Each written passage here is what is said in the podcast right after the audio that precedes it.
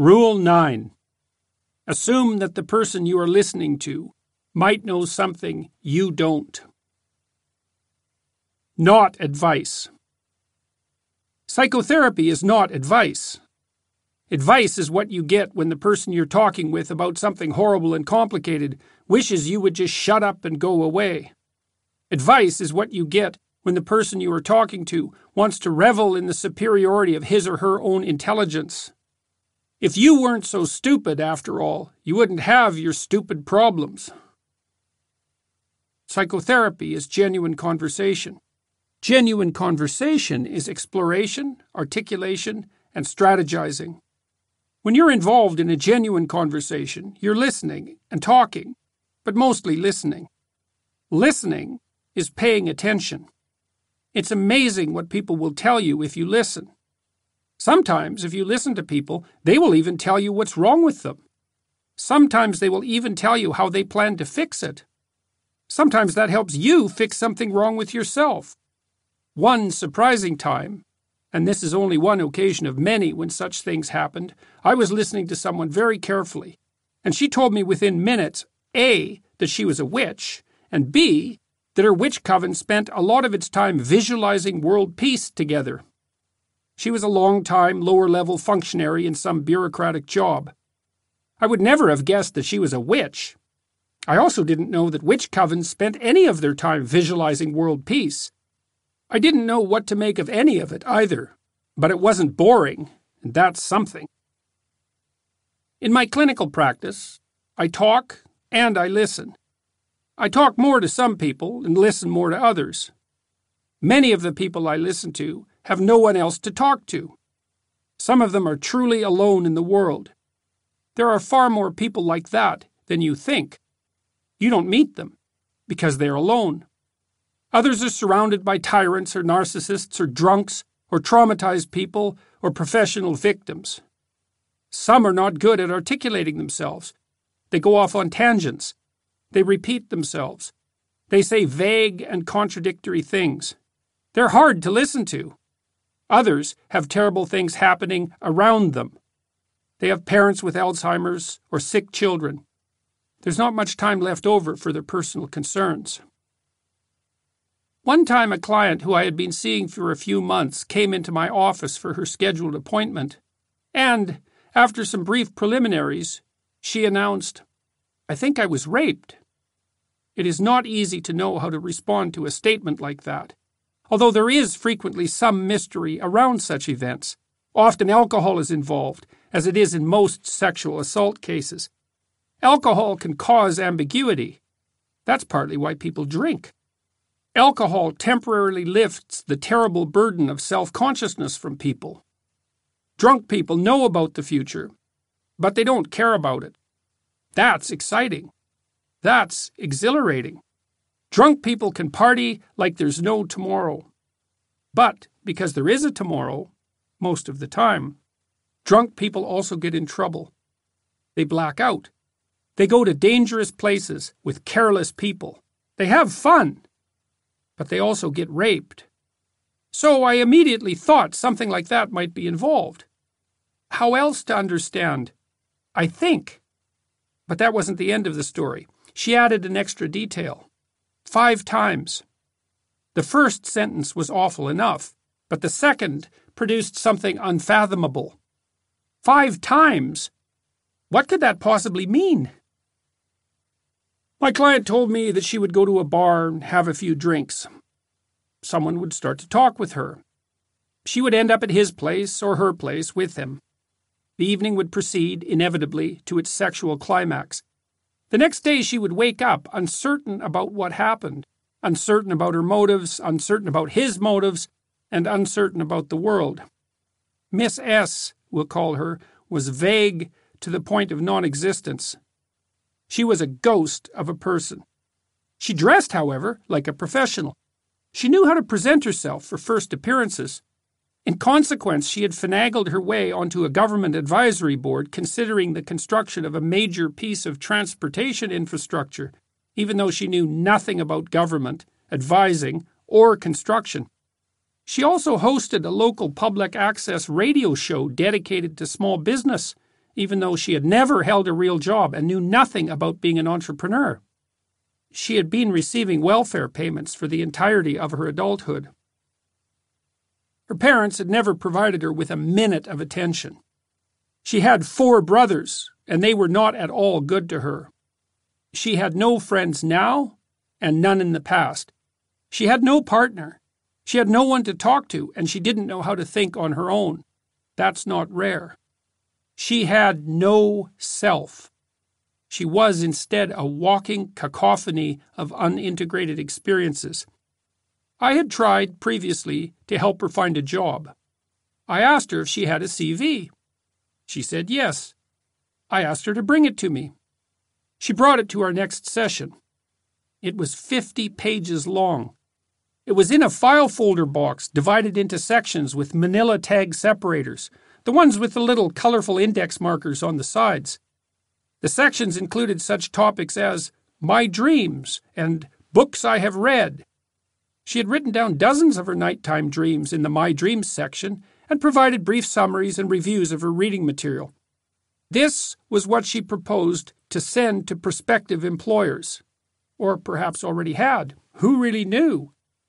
It is impossible to understand how much someone has to be no one at all to exist in a world where a file folder box containing 50 indexed pages listing dreams and novels constitutes a CV.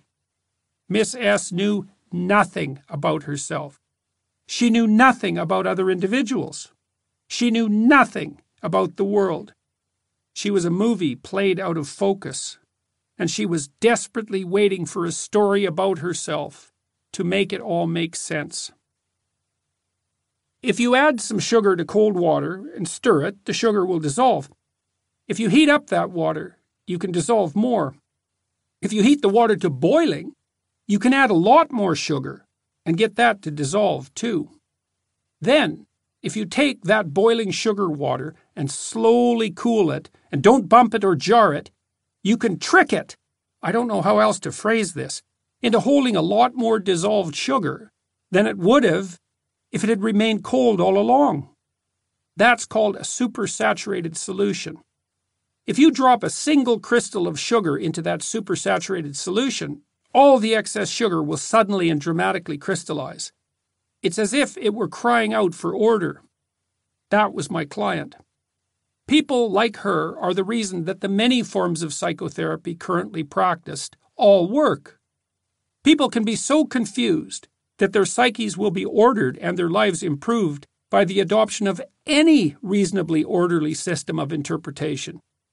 This is the bringing together of the disparate elements of their lives in a disciplined manner. Any disciplined manner. So, if you have come apart at the seams, or if you have never been together at all, you can restructure your life on Freudian, Jungian, Adlerian, Rogerian, or behavioral principles. At least then you make sense. At least then you're coherent. At least then you might be good for something, if not good yet for everything. You can't fix a car with an axe, but you can cut down a tree. That's still something. At about the same time I was seeing this client, the media was all afire with stories of recovered memories, particularly of sexual assault. The dispute raged apace. Were these genuine accounts of past trauma?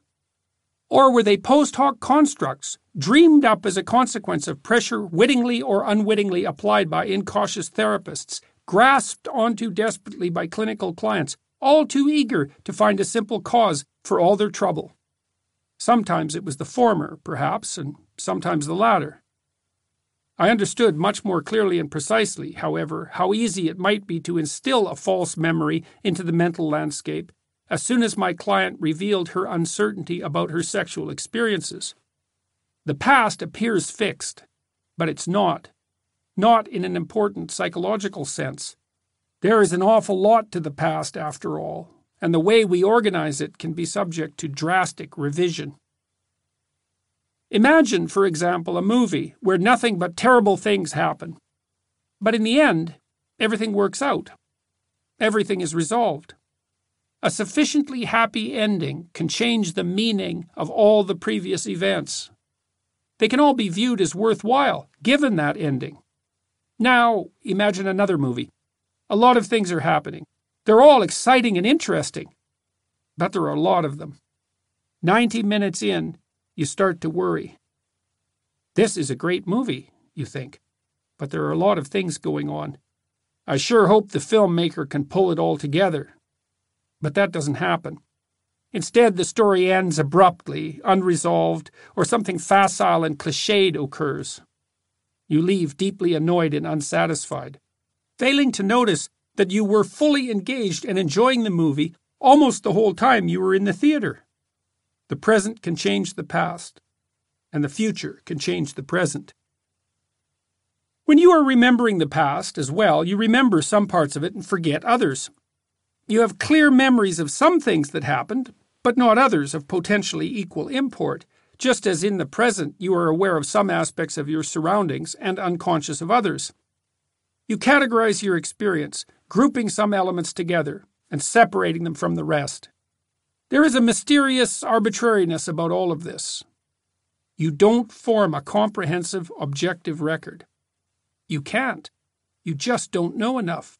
You just can't perceive enough. You're not objective either. You're alive. You're subjective. You have vested interests, at least in yourself, at least usually. What exactly should be included in the story? Where exactly is the border between events?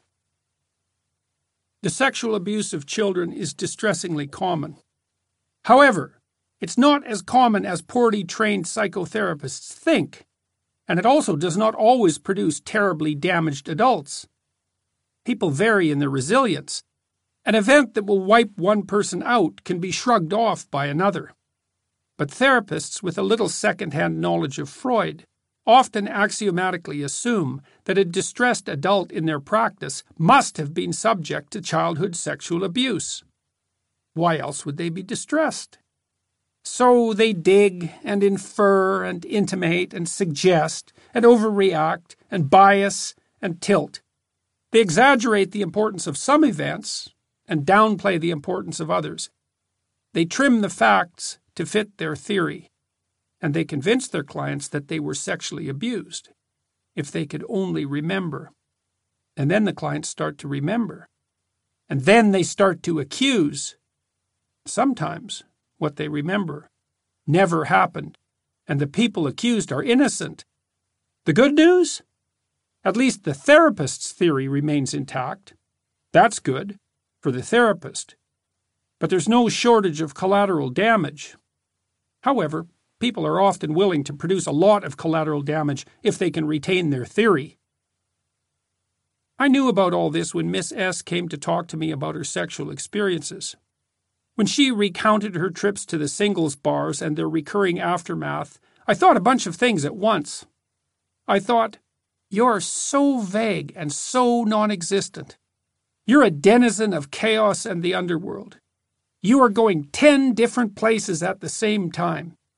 Anyone can take you by the hand and guide you down the road of their choosing. After all, if you're not the leading man in your own drama, you're a bit player in someone else's, and you might well be assigned to play a dismal, lonely, and tragic part. After Miss S recounted her story, we sat there. I thought, You have normal sexual desires. You're extremely lonely. You're unfulfilled sexually. You're afraid of men and ignorant of the world and know nothing of yourself. You wander around like an accident waiting to happen and the accident happens, and that's your life. I thought, part of you wants to be taken.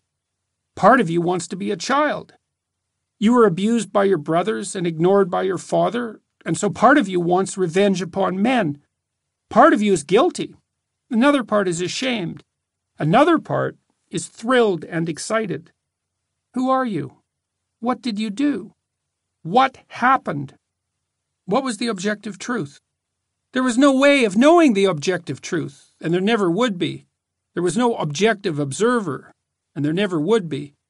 There was no complete and accurate story. Such a thing did not and could not exist. There were and are only partial accounts and fragmentary viewpoints. But some are still better than others. Memory is not a description of the objective past. Memory is a tool. Memory is the past's guide to the future. If you remember that something bad happened, and you can figure out why, then you can try to avoid that bad thing happening again. That's the purpose of memory. It's not to remember the past. It's to stop the same damn thing from happening over and over. I thought I could simplify Miss S's life. I could say that her suspicions of rape were fully justified, and that her doubt about the events was nothing but additional evidence of her thorough and long term victimization. I could insist that her sexual partners had a legal obligation to ensure that she was not too impaired by alcohol to give consent. I could tell her that she had indisputably been subject to violent and illicit acts unless she had consented to each sexual move explicitly and verbally. I could tell her that she was an innocent victim. I could have told her all that, and it would have been true, and she would have accepted it as true and remembered it for the rest of her life. She would have been a new person with a new history and a new destiny. But I also thought I could tell Miss S that she is a walking disaster.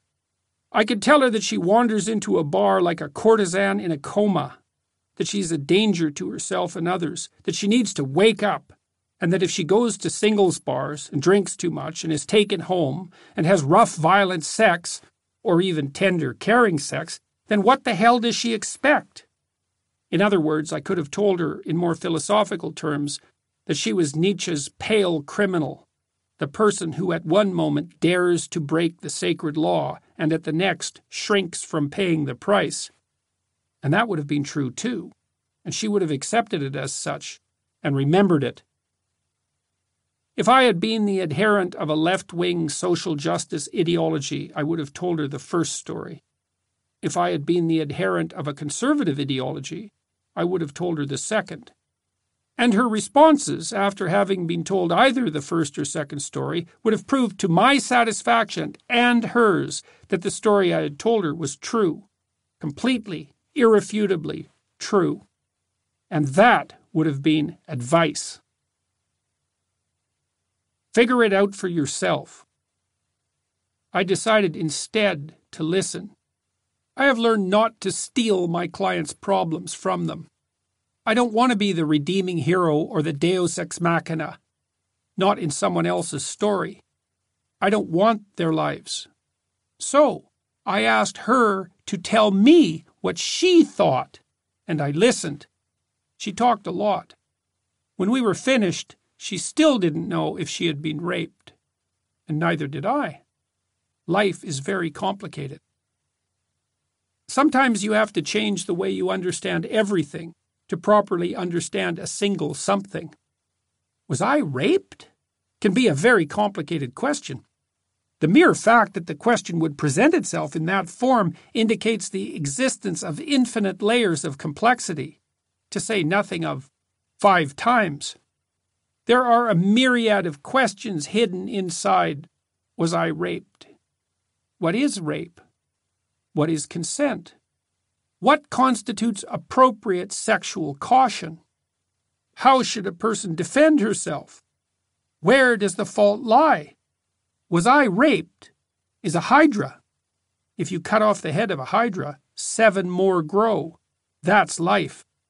Miss S would have had to talk for 20 years to figure out whether she had been raped, and someone would have had to be there to listen. I started the process but circumstances made it impossible for me to finish. She left therapy with me, only somewhat less ill formed and vague than when she first met me. But at least she didn't leave as the living embodiment of my damned ideology. The people I listen to need to talk, because that's how people think. People need to think, otherwise, they wander blindly into pits. When people think, they simulate the world and plan how to act in it. If they do a good job of simulating, they can figure out what stupid things they shouldn't do. Then they cannot do them. Then they don't have to suffer the consequences. That's the purpose of thinking. But we can't do it alone. We simulate the world and plan our actions in it. Only human beings do this. That's how brilliant we are. We make little avatars of ourselves. We place those avatars in fictional worlds. Then we watch what happens. If our avatar thrives, then we act like he does in the real world. Then we thrive, we hope. If our avatar fails, we don't go there, if we have any sense. We let him die in the fictional world so that we don't have to really die in the present. Imagine two children talking. The younger one says, Wouldn't it be fun to climb up on the roof? He has just placed a little avatar of himself in a fictional world. But his older sister objects. She chimes in. That's stupid, she says. What if you fall off the roof? What if Dad catches you? The younger child can then modify the original simulation, draw the appropriate conclusion, and let the whole fictional world wither on the vine. Or not. Maybe the risk is worth it. But at least now it can be factored in. The fictional world is a bit more complete, and the avatar a bit wiser. People think they think, but it's not true. It's mostly self criticism that passes for thinking. True thinking is rare, just like true listening. Thinking is listening to yourself. It's difficult. To think, you have to be at least two people at the same time. Then you have to let those people disagree. Thinking is an internal dialogue between two or more different views of the world. Viewpoint 1 is an avatar in a simulated world. It has its own representations of past, present, and future, and its own ideas about how to act. So do viewpoints 2 and 3 and 4. Thinking is the process by which these internal avatars imagine and articulate their worlds to one another. You can't set straw men against one another when you're thinking either, because then you're not thinking. You're rationalizing post hoc. You're matching what you want against a weak opponent so that you don't have to change your mind. You're propagandizing. You're using doublespeak. You're using your conclusions to justify your proofs. You're hiding from the truth. True thinking is complex and demanding. It requires you to be articulate speaker and careful, judicious listener at the same time. It involves conflict. So you have to tolerate conflict. Conflict involves negotiation and compromise. So you have to learn to give and take and to modify your premises and adjust your thoughts, even your perceptions of the world. Sometimes it results in the defeat and elimination of one or more internal avatar. They don't like to be defeated or eliminated either. They're hard to build. They're valuable. They're alive. They like to stay alive. They'll fight to stay alive. You better listen to them.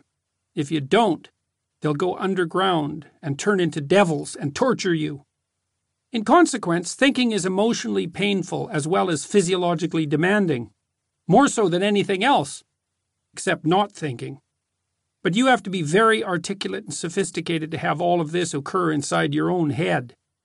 What are you to do then if you aren't very good at thinking, at being two people at one time? That's easy. You talk, but you need someone to listen. A listening person is your collaborator and your opponent. A listening person tests your talking and your thinking without having to say anything. A listening person is a representative of common humanity. He stands for the crowd. Now, the crowd is by no means always right, but it's commonly right. It's typically right. If you say something that takes everyone aback, therefore, you should reconsider what you said. I say that knowing full well that controversial opinions are sometimes correct, sometimes so much so that the crowd will perish if it refuses to listen.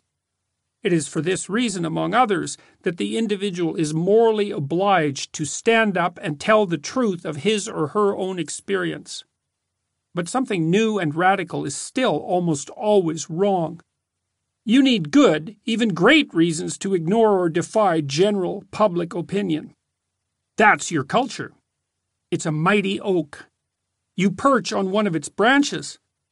If the branch breaks, it's a long way down, farther perhaps than you think. If you're reading this book, there's a strong probability that you're a privileged person. You can read. You have time to read. You're perched high in the clouds. It took untold generations to get you where you are. A little gratitude might be in order. If you're going to insist on bending the world to your way, you better have your reasons. If you're going to stand your ground, you better have your reasons. You better have thought them through. You might otherwise be in for a very hard landing.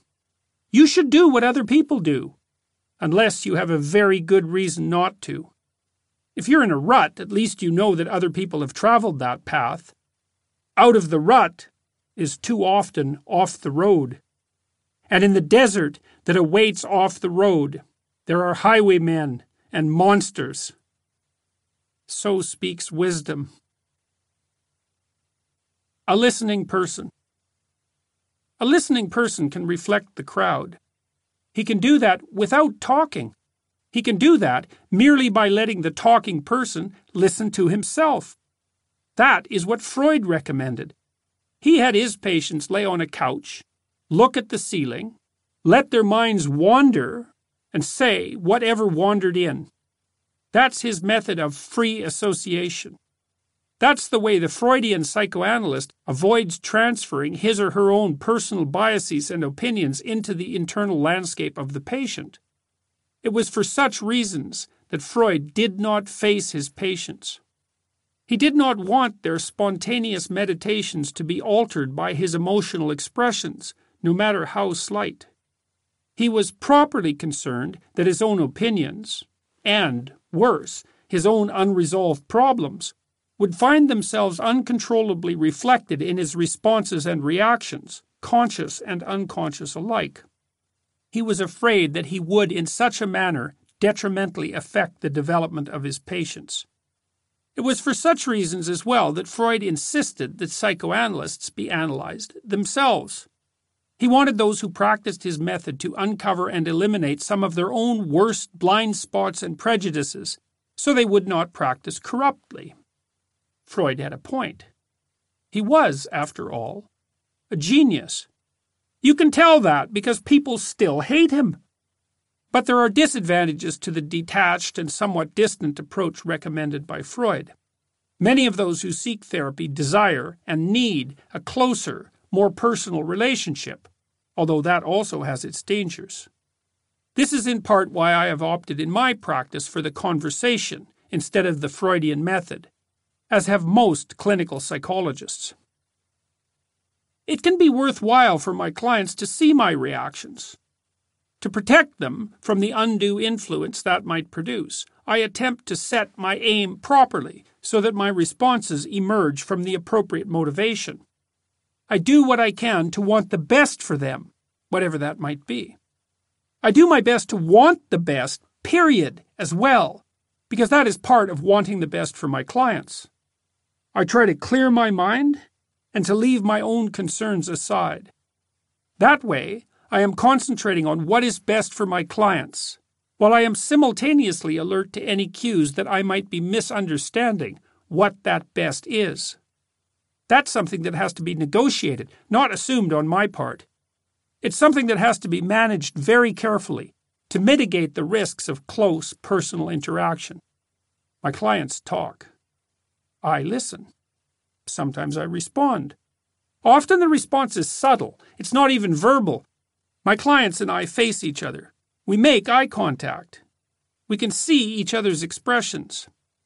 They can observe the effects of their words on me, and I can observe the effects of mine on them.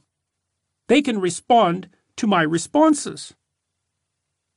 A client of mine might say, I hate my wife. It's out there, once said. It's hanging in the air. It has emerged from the underworld, materialized from chaos, and manifested itself. It is perceptible and concrete, and no longer easily ignored. It's become real. The speaker is even startled himself. He sees the same thing reflected in my eyes. He notes that and continues on the road to sanity. Hold it, he says. Back up. That's too harsh. Sometimes I hate my wife. I hate her when she won't tell me what she wants. My mum did that all the time, too. It drove Dad crazy. It drove all of us crazy, to tell you the truth. It even drove Mum crazy. She was a nice person, but she was very resentful. Well, at least my wife isn't as bad as my mother. Not at all. Wait! I, I guess my wife is actually pretty good at telling me what she wants. But I get really bothered when she doesn't because Mum tortured us all half to death being a martyr. That really affected me. Maybe I overreact now when it happens even a bit. Hey, I'm acting just like Dad did when Mum upset him. That isn't me. That doesn't have anything to do with my wife. I better let her know. I observed from all this that my client had failed previously to properly distinguish his wife from his mother. And I see that he was possessed unconsciously by the spirit of his father. He sees all of that too. Now he is a bit more differentiated, a bit less an uncarved block, a bit less hidden in the fog. He has sewed up a small tear in the fabric of his culture. He says, That was a good session, Dr. Peterson. I nod. You can be pretty smart if you can just shut up. I'm a collaborator and opponent even when I'm not talking. I can't help it. My expressions broadcast my response, even when they're subtle. So I'm communicating, as Freud so rightly stressed, even when silent. But I also talk in my clinical sessions. How do I know when to say something? First, as I said, I put myself in the proper frame of mind. I aim properly. I want things to be better. My mind orients itself, given this goal. It tries to produce responses to the therapeutic dialogue that furthers that aim. I watch what happens internally. I reveal my responses. That's the first rule. Sometimes, for example, a client will say something, and a thought will occur to me or a fantasy flit through my mind. Frequently, it's about something that was said by the same client earlier that day or during a previous session. Then I tell my client that thought or fantasy. Disinterestedly. I say, You said this, and I noticed that I then became aware of this. Then we discuss it. We try to determine the relevance of meaning of my reaction. Sometimes, perhaps, it's about me. That was Freud's point. But sometimes it is just the reaction of a detached but positively inclined human being to a personally revealing statement by another human being. It's meaningful, sometimes even corrective. Sometimes, however, it's me that gets corrected. You have to get along with other people. A therapist is one of those other people. A good therapist will tell you the truth about what he thinks, that is not the same thing as telling you that what he thinks is the truth. Then at least you have the honest opinion of at least one person. That's not so easy to get. That's not nothing. That's key to the psychotherapeutic process. Two people tell each other the truth and both listen. How should you listen? Carl Rogers one of the 20th century's great psychotherapists knew something about listening. He wrote, The great majority of us cannot listen. We find ourselves compelled to evaluate because listening is too dangerous. The first requirement is courage, and we do not always have it. He knew that listening could transform people. On that, Rogers commented, Some of you may be feeling that you listen well to people and that you have never seen such results. The chances are very great indeed that your listening has not been of the type I have described. He suggested that his readers conduct a short experiment when they next found themselves in a dispute. Stop the discussion for a moment and institute this rule. Each person can speak up for himself only after he has first restated the ideas and feelings of the previous speaker accurately and to that speaker's satisfaction. I have found this technique very useful in my private life and in my practice. I routinely summarize what people have said to me and ask them if I've understood properly. Sometimes they accept my summary. Sometimes I'm offered a small correction. Now and then I'm wrong completely. All of that is good to know. There are several primary advantages to this process of summary. The first advantage is that I genuinely come to understand what the person is saying. Of this, Rogers notes Sounds simple, doesn't it? But if you try it, you will discover it is one of the most difficult things you've ever tried to do. If you really understand a person in this way, if you are willing to enter his private world and see the way life appears to him, you run the risk of being changed yourself. You might see it his way. You might find yourself influenced in your attitudes or personality. This risk of being changed is one of the most frightening prospects most of us can face. More salutary words have rarely been written. The second advantage to the act of summary is that it aids the person in consolidation and utility of memory. Consider the following situation. A client in my practice recounts a long, meandering, emotion laden account of a difficult period in his or her life. We summarize back and forth. The account becomes shorter it is now summed up in the client's memory, and in mine, in the form we discussed. It is now a different memory in many ways. With luck, a better memory. It is now less weighty. It has been distilled, reduced to the gist.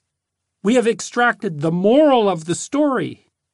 It becomes a description of the cause and the result of what happened, formulated such that repetition of the tragedy and pain becomes less likely in the future. This is what happened. This is why. This is what I have to do to avoid such things from now on. That's a successful memory. That's the purpose of memory. You remember the past not so that it is accurately recorded, to say it again, but so that you are prepared for the future. The third advantage to employing the Rogerian method is the difficulty it poses to the careless construction of straw man arguments. When someone opposes you, it is very tempting to oversimplify, parody, or distort his or her position. This is a counterproductive game, designed both to harm the dissenter and to unjustly raise your personal status. By contrast, if you are called upon to summarize someone's position so that the speaking person agrees with that summary, you may have to state the argument even more clearly and succinctly than the speaker has even yet managed.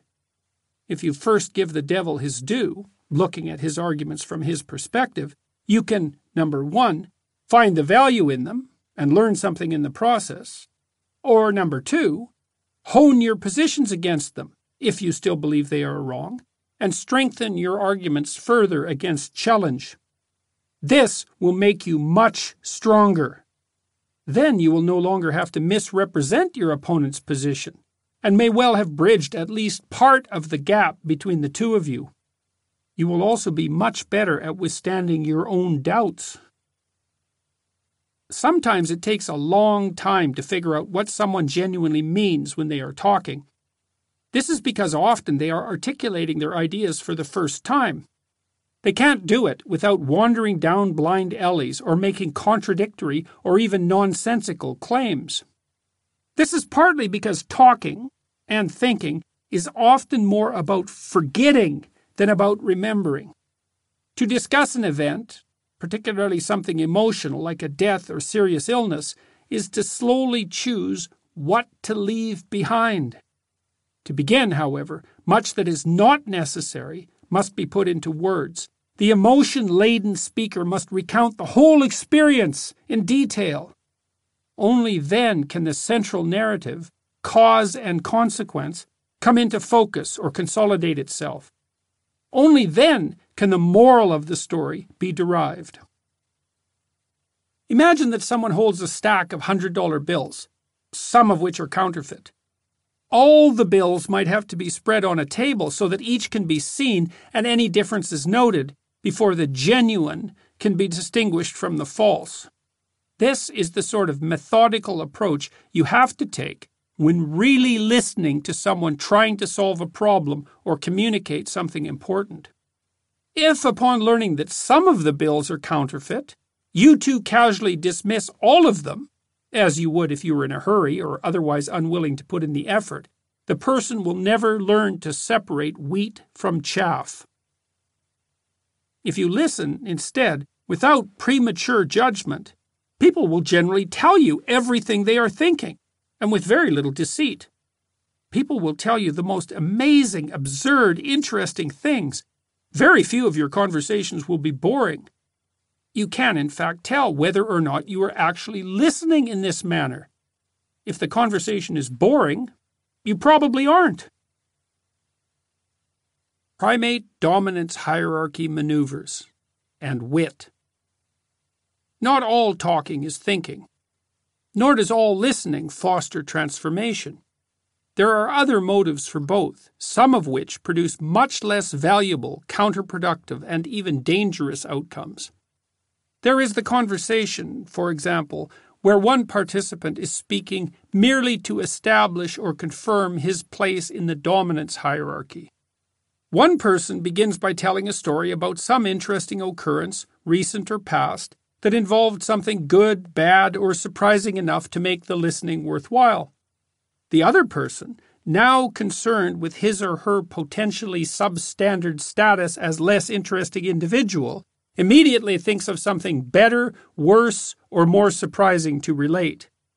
This isn't one of those situations where two conversational participants are genuinely playing off each other, riffing on the same themes for the mutual enjoyment of both and everyone else. This is jockeying for position, pure and simple. You can tell when one of those conversations is occurring. They are accompanied by a feeling of embarrassment among speakers and listeners alike all who know that something false and exaggerated has just been said. There is another closely allied form of conversation where neither speaker is listening in the least to the other. Instead, each is using the time occupied by the current speaker to conjure up what he or she will say next, which will often be something off topic because the person anxiously waiting to speak has not been listening. This can and will bring the whole conversational train to a shuddering halt. At this point, it is usual for those who were on board during the crash to remain silent and look occasionally and in a somewhat embarrassed manner at each other until everyone leaves, or someone thinks of something witty and puts Humpty Dumpty together again.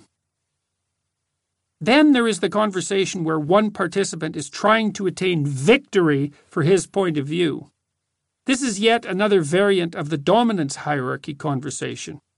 During such a conversation, which often tends towards the ideological, the speaker endeavors to, number one, denigrate or ridicule the viewpoint of anyone holding a contrary position, number two, use selective evidence while doing so, and, finally, number three, impress the listeners, many of whom are already occupying the same ideological space, with the validity of his assertions.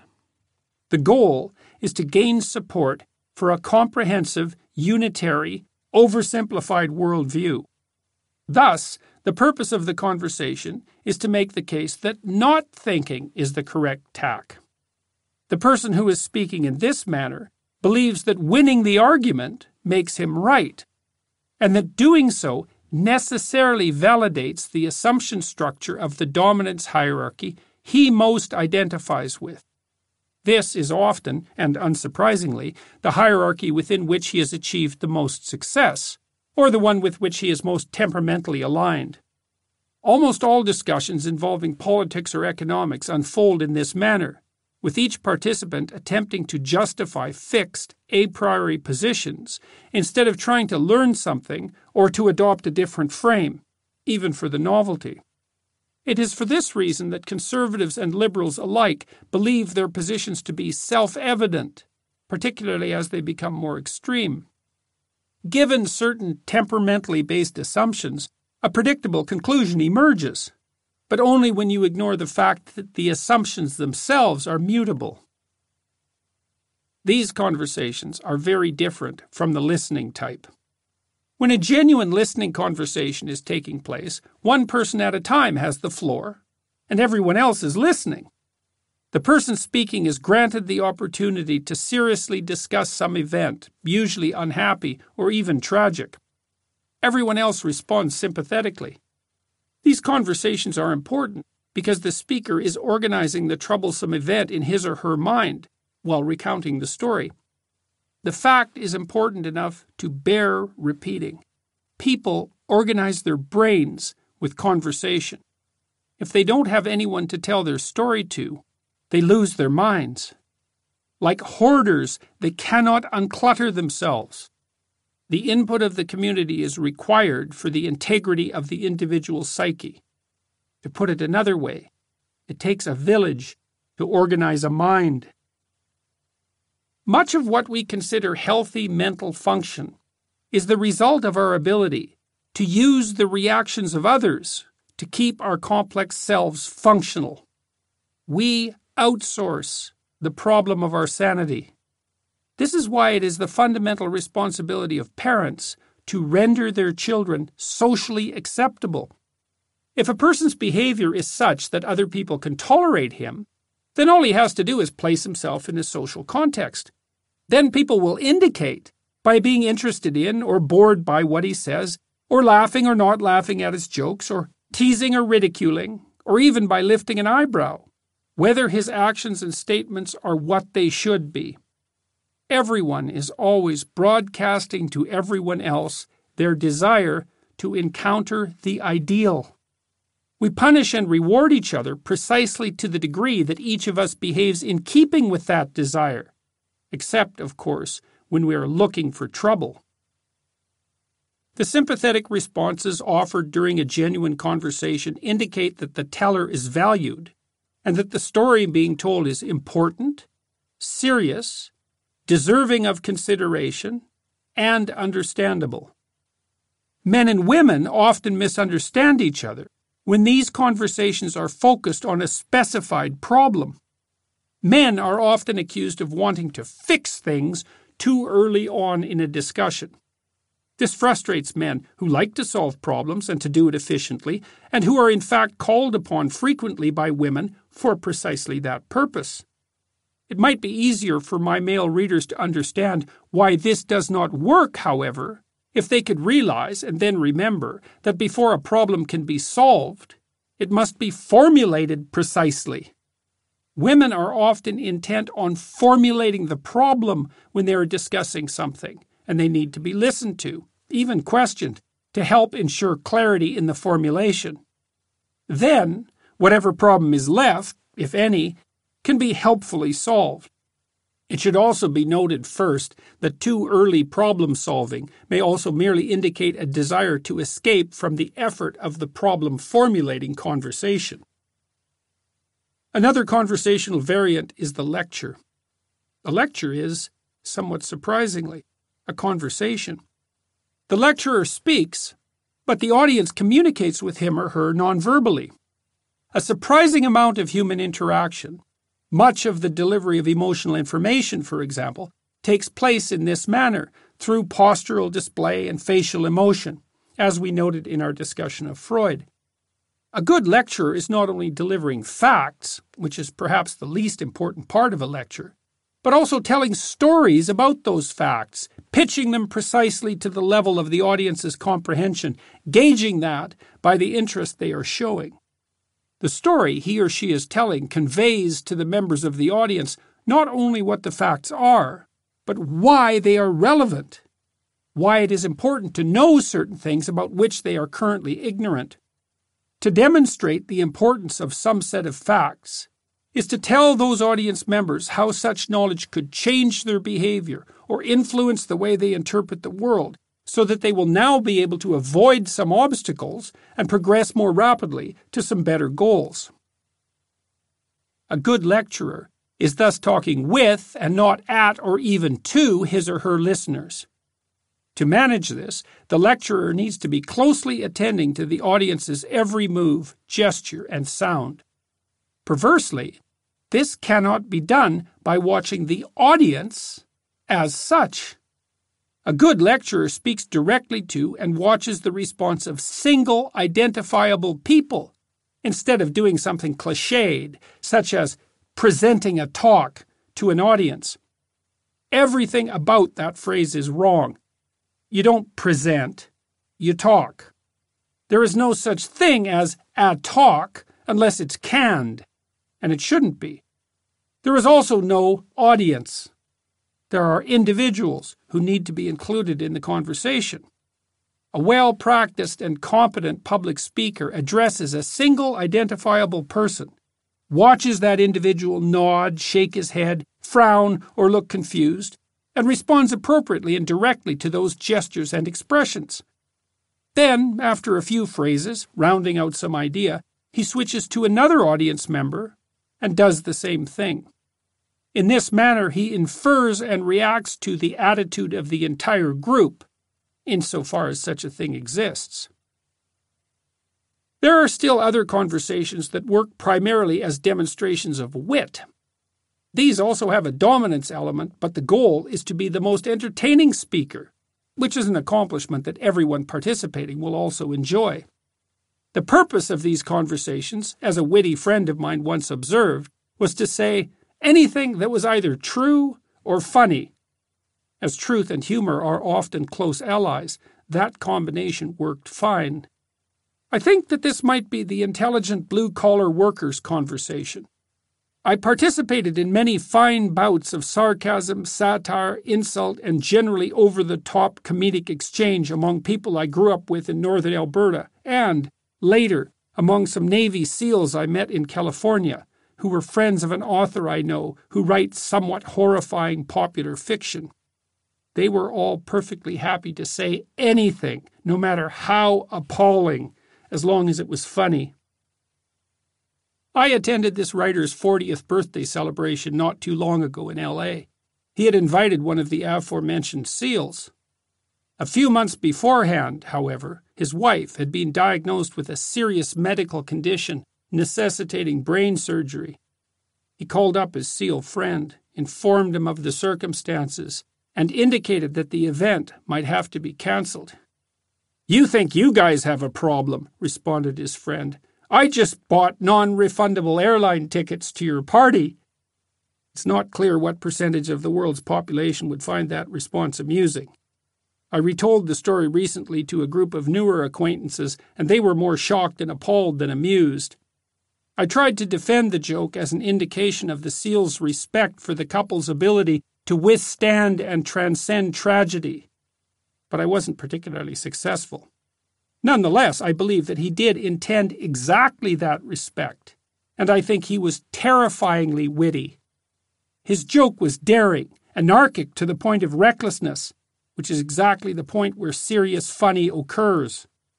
My friend and his wife recognized the compliment. They saw that their friend knew they were tough enough to withstand that level of well, let's call it competitive humor. It was a test of character, which they passed with flying colors. I found that such conversations occurred less and less frequently as I moved from university to university up the educational and social ladder. Maybe it wasn't a class thing, although I have my suspicions it was. Maybe it's just that I'm older or that the friends a person makes later in life after adolescence lack the insane competitive closeness and perverse playfulness of those early tribal bonds. When I went back up north to my hometown for my 50th birthday party, however, my old friends made me laugh so hard I had to duck into a different room several times to catch my breath. Those conversations are the most fun, and I miss them. You have to keep up or risk severe humiliation. But there's nothing more rewarding than topping the last comedian's story joke, insult, or curse. Only one rule really applies do not be boring, although it is also very bad form to actually put someone down when you are only pretending to put them down. Conversation on the way. The final type of conversation, akin to listening, is a form of mutual exploration. It requires true reciprocity on the part of those listening and speaking. It allows all participants to express and organize their thoughts. A conversation of mutual exploration has a topic, generally complex, of genuine interest to the participants. Everyone participating is trying to solve a problem instead of insisting on the a priori validity of their own positions. All are acting on the premise that they have something to learn. This kind of conversation constitutes active philosophy, the highest form of thought, and the best preparation for proper living. The people involved in such a conversation must be discussing ideas they genuinely use to structure their perceptions and guide their actions and words.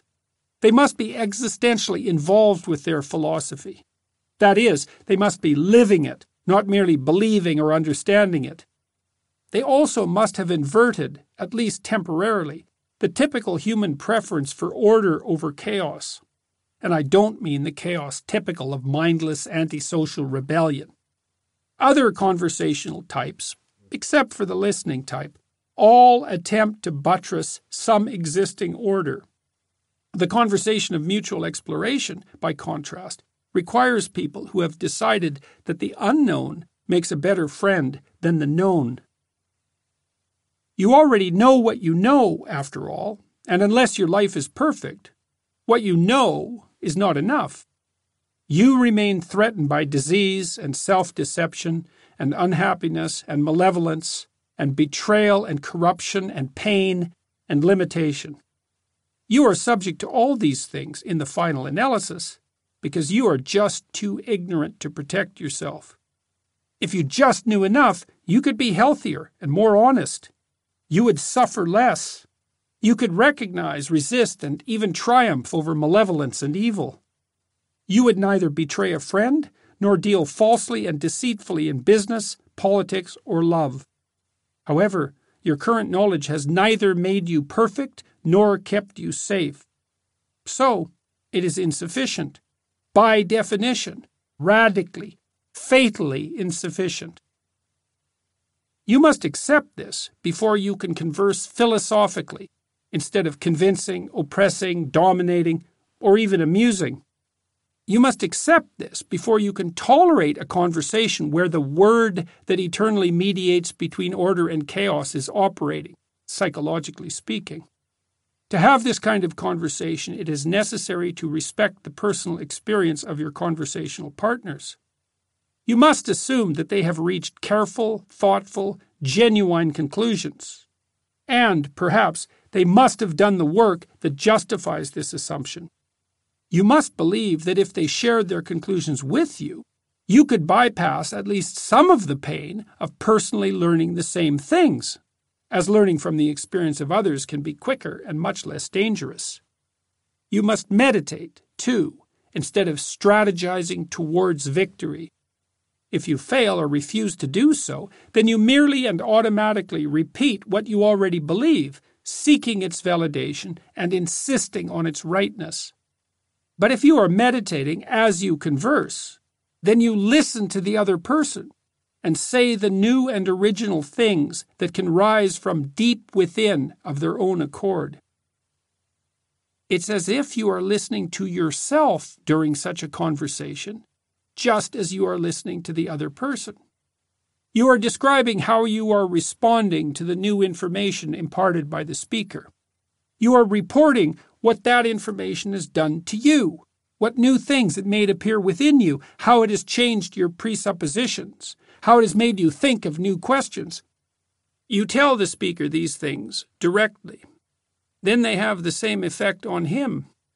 In this manner, you both move towards somewhere newer and broader and better.